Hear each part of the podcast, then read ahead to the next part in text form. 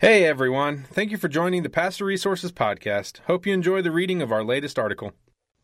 Surviving Sorrow Help Grieving Parents in Your Church. Helping parents who've lost a child must be one of the most difficult things pastors and church leadership teams must face. I am one of those parents. In 2008, when our three year old son died from strep throat, I did not know the Lord nor go to a church. I had been church shopping in the months before our son passed away on a Friday morning. On Saturday, we knocked on the door of a church I had visited only two or three times. The response was swift, yet gentle. The pastor and his wife were comforting, but not overwhelming. Even though they didn't know us at all, they allowed us to put together what we wanted for our son's memorial service. We didn't play a single Christian song, and they didn't seem to care.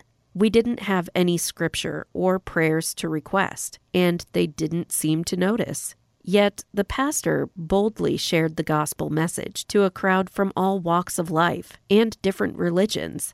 I'm so grateful that while he allowed us to create Austin's service in our own way, he did not shy away from his responsibility as pastor to share the good news.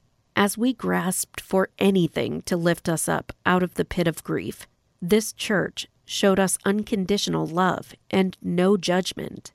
I had so many wrong ideas about God, the Bible, and the church. I am quite certain that I shocked them at times, yet I never saw a reaction on their faces, heard condemnation in their responses, nor felt ashamed.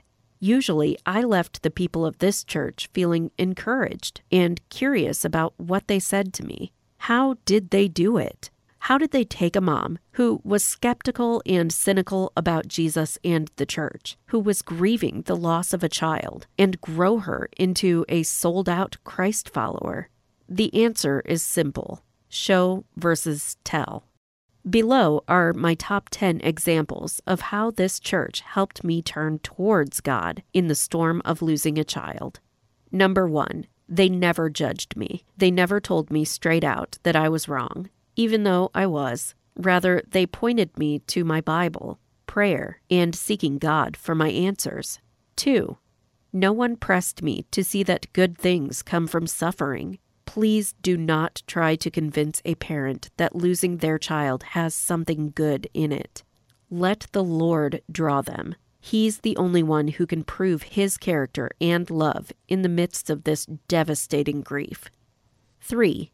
They invited me into their lives, not just into their church. I was invited to coffee, lunch, playdates, walks over to their house, to run an errand, etc. 4. They prayed with me, often and out loud. I'm sure they also prayed for me, but it was the praying with me that helped me feel the love of God. 5. They did not claim to have the answers. Often, they didn't attempt to give an answer to the difficult questions, especially the why cry of my heart. I heard, I don't know, or no one knows. They would guide me, instead, back into the Word and quiet time with God. 6. They surrounded me with people who had experience discipling others with wisdom and discernment. 7. They encouraged honesty before Almighty God by helping me develop intimacy with Him. They suggested practical ways to build the habit of time with the Lord into my busy working mom life. 8. They acknowledged only God can heal this wound, that only God would know what to say, what to do. Only God can bring true peace and restore joy, especially after a loss of a child. 9. They taught me to love the Word of God and to understand its power, not by badgering me about reading my Bible, but by knowing it for themselves and showing me how they used it to solve their problems, heal their hurts, and lessen their worries. The Bible was the fabric of their strength, and I could see it weaved through their lives. 10. They were vulnerable and open. In order to show me what a true relationship with the Lord Jesus Christ looks like, they had to show me where they started, how they struggled, where they fell down, and how God loved them through it all. These actions left me wanting what these people had a vibrant, powerful relationship with Almighty God. Show them the way and love them through it. Thanks again for listening to the Pastor Resources Podcast. To read all of our articles, head over to pastorresources.com and don't forget to subscribe to our podcast for more articles and special interviews.